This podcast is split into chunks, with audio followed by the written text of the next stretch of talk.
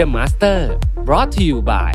ห้ามพลาด 2 คอร์สเรียนออนไลน์ใหม่จาก Mission Academy ทั้งคอร์ส Enhancing Productivity in the Digital Era ที่สอนโดยรวิทย์หานุสาหะ และคอร์ส Improving Leadership Skills for the Future สอนโดย Dale Carnegie Thailand สมัครหรือรับรายละเอียดเพิ่มเติมได้ที่ Line OA at Mission to the Moon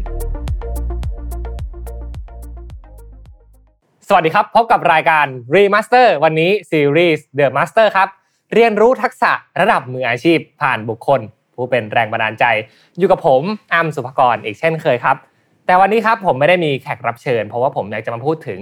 The Master ในดวงใจของผมบ้างนะครับ มาแชร์ให้เพื่อนๆฟังว่า ถ้าในมุมมองของทักษะในการขาย การฝึกฝน การเรียนรู้เรื่องของคนนะครับ การเข้าใจมนุษย์มากขึ้นเนี่ย ผมมี The Master เป็นใคร ซึ่งคนคนนั้นนะครับ นั่นก็คือเดลคาร์เนกี้ครับ เดลคาร์เนกี้นักเขียนชาวอเมริกันนะครับผู้เขียนหนังสือ How to Win Friends and Influence People นะครับวิธีชนะมิตรและจูงใจคน วันนี้เราจะมารู้จักกับเดลคาร์เนกี้กันมากขึ้นครับ ผมขอเริ่มต้นด้วยคำคมที่เป็นคำคมในตำนานของเดลคาร์เนกี้เลยจะอ่านให้ทุกท่านได้ฟังกันนะครับ เขาบอกว่าความท้อถอยและความล้มเหลวเป็นสิ่งที่ท่านหลีกเลี่ยงไม่ได้ครับ แต่หากจะประสงค์ที่จะเดินหน้าไปสู่ความสำเร็จนั้น ท่านจำเป็นที่ต้องกล้าที่จะเรียนรู้ไปกับความล้มเหลวนั้นๆ นี่คือคำคมในตำนานนะครับที่เดลคาร์เนกี้เคยบอกกับพวกเราไว้ ซึ่งสิ่งที่เดลคาร์เนกี้บอกนะครับเขาได้พูดไว้เมื่อตั้งแต่ปี 1930ณตอนนี้นะครับผ่านเวลามาเป็นร้อยปีแล้วนะครับ โขนนี้ยังคงเป็นโขนในตำนานที่ยังใช้กันอยู่ณปัจจุบันเลย ยังคงมาสอนพวกเรานะครับในการพัฒนาตัวเองในการพัฒนาทักษะเดลคาเนกี้ครับเป็นหนึ่งคนที่ผมเชื่อว่าเป็นคนที่บุกเบิกนะครับเรื่องราวของ growth mindset และ resilience mindset นะครับให้กับพวกเราในการทำงานในการใช้ชีวิตณ ปัจจุบัน ถึงแม้ว่าในยุคนั้นที่เขาอยู่นะครับ มันจะไม่ได้มีการจำกัดความหรอกครับว่าสิ่งนี้นะคือ growth mindset สิ่งนี้คือ resilience ในยุคนั้นไม่ได้มีการจดจำอะไรแบบนั้นหรอกครับ มีแต่การครูพักลักจำนะครับ เรียนรู้เรื่องราวต่างๆ และส่งทอดมันเป็นบทเรียนรุ่นสู่รุ่น แต่สิ่งที่เดลคาร์เนกี้ทำนะครับ นั่นก็คือการได้เรียนรู้หยิบจับใช้ประโยชน์จากทักษะที่เขามี และนำมาส่งต่อสร้างแรงบันดาลใจผ่านหนังสือ ผ่านบทความนะครับ ผ่านคอร์สในการพัฒนาตัวเอง มาจวบจนปัจจุบันครับ คุณเดลคาร์เนกี้นะครับได้บอกไว้ว่า นอกจากจะเก่งงานแล้วคุณต้องเก่งเรื่องการเข้าใจคนด้วยครับ นี่เป็นนิยามที่ดีที่สุดเลยของแนวคิดที่เดลคาร์เนกี้ได้ส่งต่อให้กับพวกเรานะครับ เขาเป็นคนที่เก่งมาก ๆ เลยในการพัฒนาทักษะในการขายให้กับทีมเซลล์ที่เข้ามาเรียนกับเขานะครับ การฝึกฝนองค์กรนะครับ สร้าง culture สร้างทีม building ที่น่าสนใจครับ ก็เป็นอีกสิ่งหนึ่งที่เขาทำได้ดีเช่นกัน และการพัฒนาทักษะระหว่างบุคคลก็เป็นอีกสิ่งหนึ่งที่เดลคาร์เนกี้นะครับโดดเด่นมาก ๆ เลย คุณเดลคาร์เนกี้นะครับเกิดเมื่อปี 1888 ครับหลายร้อยปีที่ผ่านมาแล้วนะครับในครอบครัวชาวนายากจนในเมืองแมรี่วิลส์นะครับรัฐมิสซูรีในครอบครัวที่มีฐานะค่อนข้างปานกลางไปจนถึงยากจนเลยครับ เป็นคนขยันและมีความทะเยอทะยานตั้งแต่เด็กนะครับ พอลืมตาดูโลกขึ้นมาแล้วเนี่ยคุณเดลคาร์เนกี้ก็รับรู้ได้ทันทีครับว่าเขาเป็นคนที่ชอบ ที่จะเรียนรู้เรื่องราวต่างๆ อยู่เสมอ เป็นคนขี้สงสัยเป็นเด็กที่เป็นเจ้าหนูจำไม่คนหนึ่งเลยครับ ที่คอยถามคนนู้นคนนี้เรื่อยๆว่า เรื่องนี้คืออะไรสิ่งนี้คืออะไร เราทำยังไงกับสิ่งนั้นสิ่งนี้ได้บ้างนี่คืออุปนิสัยของเขาตั้งแต่วัยเด็กนะครับ และเมื่อเติบโตขึ้นมาเรื่อยๆนะครับเขาก็จำเป็นที่จะต้อง เรียนไปด้วยทำงานไปด้วยเพื่อหาเลี้ยงครอบครัวนะครับรักษาปากท้อง รักษาสภาพคล่องการเงินของครอบครัวกันไว้นะครับเขาได้เริ่มรับจ้างเก็บสตรอเบอรี่ครับตัดหญ้าและทำทุกอย่างเท่าที่จะทำได้ในฐานะเด็กคนหนึ่งที่กำลังเติบโตมาทั้งเรียนและเลี้ยงดูครอบครัวครับสิ่งที่เดลให้ความสำคัญมาก ๆ ตั้งแต่เด็กจนโตเลยนะครับ นั่นคือเรื่องการศึกษา เขาบอกเลยครับว่าเขาเสียได้ทุกอย่างนะครับ ยอมสละได้ทุกอย่างนะครับ ขอให้ได้แค่มีการศึกษาที่ดี เป็นความรู้ใส่หัวของเขาไว้ เพื่อในอนาคตจะนำความรู้นี้ไปต่อยอดในการประกอบอาชีพ นี่คือวิสัยทัศน์ของเด็กคนหนึ่ง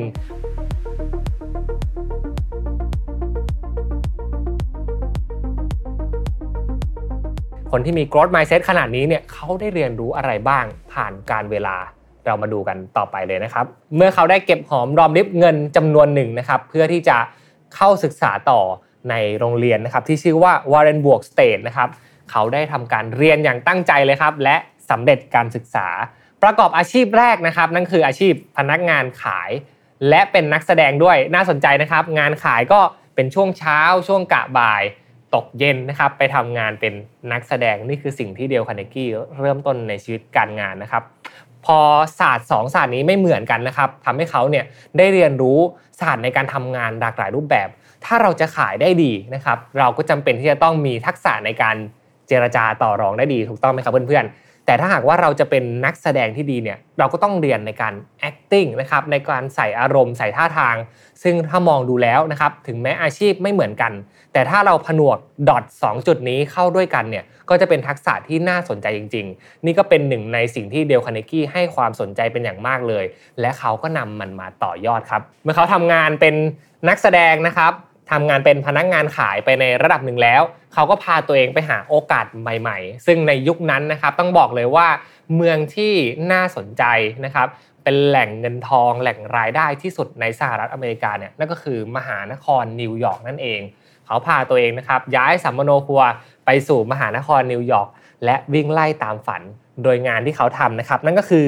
การไปสอนทักษะในการสื่อสารให้กับองค์กรที่มีชื่อว่า YMCA YMCA นะครับก็ได้รับทางคุณเดลคาร์เนกี้เนี่ยเข้ามาและก็มองเห็นถึงศักยภาพของเขา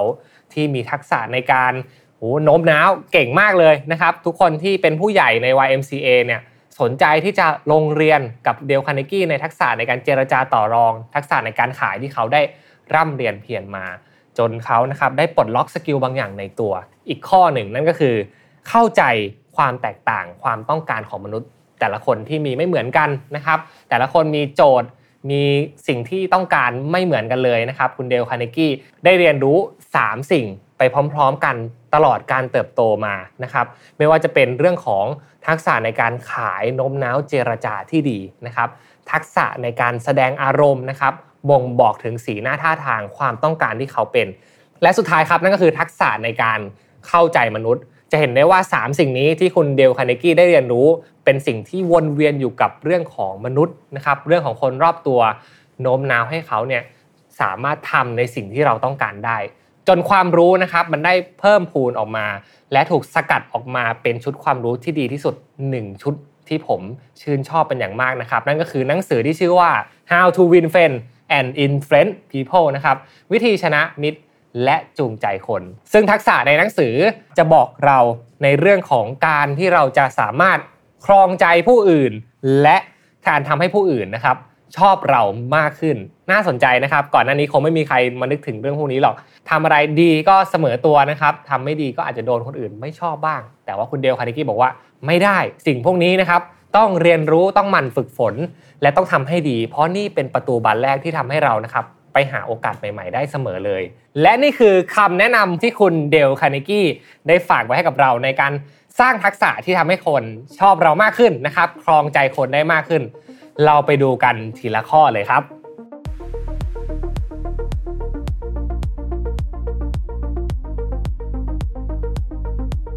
กฎข้อที่ 1 ครับ นั่นก็คือการเอาใจใส่อย่างแท้จริงต่อผู้อื่น อย่างจริงใจอย่างบริสุทธิ์ใจครับ การผูกมิตรกับคนอื่นนะครับ เราจะสามารถที่จะผูกมิตรได้ภายในระยะเวลาสั้น ๆ เดือนหนึ่ง2 เดือนได้เลยนะครับ ถ้าหากว่าเราใส่ใจกับมันจริง ๆ ใส่ใจในสิ่งที่เขาเป็นนะครับ ใส่ใจในสิ่งที่เขาชอบ เขาชอบสีอะไร เขาชอบสัตว์อะไรนะครับ เขาชอบทำอะไรบ้างในแต่ละวัน เวลาว่างเขาทำอะไร นะครับเวลามาทำงานเขาชอบพื้นที่แบบใด ถ้าหากว่าเราสามารถเคลียร์ทุกอย่างทุกคำถามที่เราได้ตั้งหวังไว้นะครับในการที่จะรู้จักและซื้อใจคนคนหนึ่งได้เนี่ยผมเชื่ออย่างยิ่งเลยครับว่าเขาจะรับรู้ถึงความใส่ใจที่เรามีให้อย่างแน่นอนครับเหมือนที่คุณเดลคาเนกี้บอกครับถ้าหากว่าเราอยากจะได้สิ่งใดมาจากคนอื่น อยากจะได้ความใส่ใจที่มีให้ต่อตัวเรา รู้สึกว่าเราเป็นคนสำคัญ เราก็จำเป็นที่จะต้องเป็นผู้ให้เสียก่อนครับ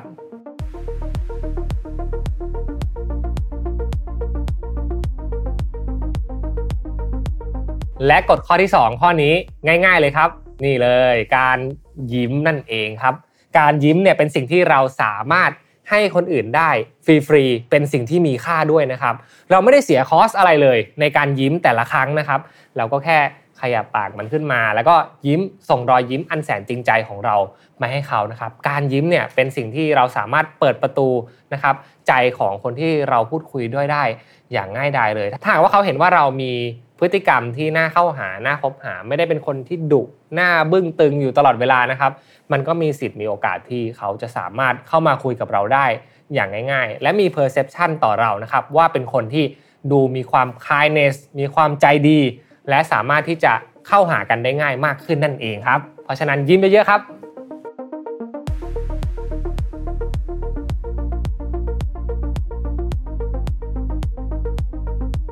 เป็นข้อที่ผมชื่นชอบมาก ๆ เลย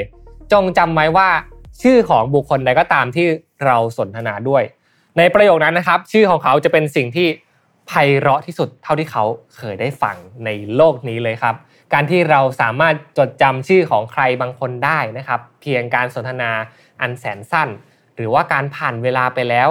2 ปี 3 ปีกลับมาเจอกันนะครับ เรายังจำชื่อเขาได้เนี่ย ผมเชื่อว่ามันเป็นความประทับใจเล็ก ๆ ที่ถึงแม้ว่ามันจะเป็นเรื่องเล็กน้อยนะครับ แต่มันก็มี Impact อย่างมากต่อสิ่งที่เขาจะมองเราว่าเราเป็นคนใส่ใจมากแค่ไหน การจำชื่อนะครับเป็นเทคนิคที่เราสามารถทำกันได้ และฝึกฝนกันได้ในทุกๆวันเลยครับ คุณเดลคาร์เนกี้แนะนำแบบนี้ครับว่าถ้าหากว่อยากจะจำชื่อใครให้ได้นะครับ พยายามขานชื่อเขาซ้ำๆในช่วงแรกหลาย ๆ ครั้งทำให้เขารู้ไปเลยครับว่า เรากำลังพยายามจดจำชื่อเขาอยู่ หรือหนักข้อไปเลยนะครับ จดชื่อเขาเลยครับ ให้เขาเห็นเลยว่า เรากำลังพยายามจดจำเขาอยู่นะ เพื่อให้เขาเห็นถึงความตั้งใจในสิ่งที่เรากำลังทำอยู่ และความจำพวกนี้มันจะฝังหัวเข้ามาในวันต่อๆไปครับ เหมือนเวลาเราเริ่มปั่นจักรยานนั่นแหละครับ ตอนแรกคงปั่นได้ไม่ดี พอความจำมันถูกเข้ามาในสมองแล้วเนี่ยเราจะสามารถจดจำเรื่องนั้นไปจนตายเลยครับ ก็เหมือนกับชื่อคนนี่แหละ ถ้าหากว่าวันนี้ใครยังไม่มีทักษะในการจดจำชื่อคนนะครับ ลองเริ่มจากการเขียนใส่กระดาษดูก่อน วิธีนี้ผมทำเหมือนกันนะครับ หลังจากนั้นเราจะค่อยๆ ดีขึ้นเรื่อยๆ และนี่เป็นสิ่งจำเป็นอีกข้อหนึ่งเช่นกันครับ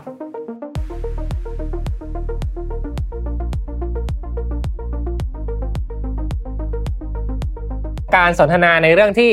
อีกฝ่ายสนใจครับ เขาบอกว่าการทำการบ้านในเรื่องของการที่จะผูกมิตร ชนะ แล้วก็จูงใจคนได้เนี่ยเราจำเป็นที่จะต้องมีการทำการบ้านที่เยอะมากพอสมควรเลยครับ ในการที่จะรู้ว่าเขาอะชอบเรื่องอะไรอยู่นะครับเขาอยากจะฟังเรื่องอะไร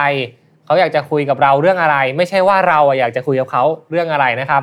บางครั้งเนี่ยเราไปประชุมกับคนบางคนนะครับ เราไปผูกมิตรกับคู่ค้าบางคน แต่เราไปพูดแต่เรื่องของเราเองว่าเราทำธุรกิจนู่นนี่นั่นนะครับเรามีของสิ่งนี้ 1 2 3 4 สมมติฐานแบบนี้ไปเลยครับว่าเขาอาจจะไม่ได้อยากรู้ณตอนนี้ตอนที่เรายังไม่รู้จักกันดีพอ แต่เขาอยากจะรู้ว่าเราทำการบ้านมามากแค่ไหนแล้ว กับการที่เราวิ่งมาหาเขาและรู้จักเขามากแค่ไหน รู้ไหมว่าเขาทำอะไรอยู่นะครับเขาสนใจเรื่องอะไร มีเรื่องไหนบ้างที่มันเป็นความสนใจที่ใกล้เคียงกัน เราชวนเขาคุยเรื่องนั้นกันดีไหม หลังจากนั้นเนี่ยพอประตูมันเปิด เราค่อยเผยสิ่งที่เราอยากจะพูด อยากจะสื่อสารออกไป อีกครั้งหนึ่งเพื่อให้การเจรจาต่อรองการพูดคุยครับเป็นไปได้อย่างลุล่วงมากขึ้นนั่นเองครับ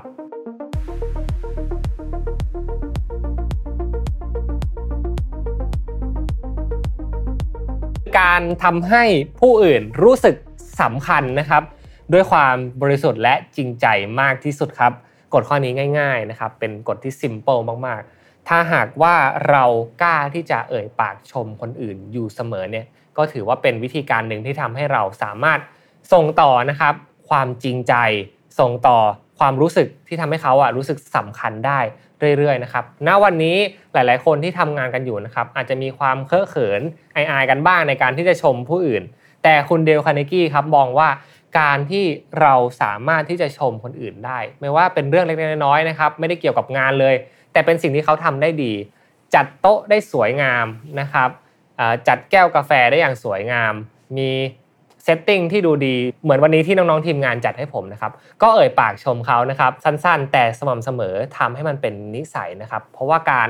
ชื่นชมเป็นสิ่งที่ทุกคนต้องการอยู่แล้วครับ มากกว่าการก่นด่าแน่นอน อันนี้ผมค่อนข้างชัวร์ร้อยเปอร์เซ็นต์เลยนะครับไม่มีคนทำงานคนไหนอยากตื่นมาในทุกๆวันนะครับ และเจอคำติฉินนินทา ว่ากล่าวตลอดเวลานะครับบางครั้งการเติมไฟเบาๆ ด้วยการชมเขากับเรื่องเล็กๆน้อยๆที่เขาทำได้ดีเนี่ยก็เป็นสิ่งสำคัญมากในการซื้อใจผู้คนจงใส่ใจกับผู้อื่นอย่างแท้จริง เอ่ยปากชมผู้คนรอบตัว แสดงความยินดีต่อความสำเร็จของคนอื่นอยู่เสมอครับ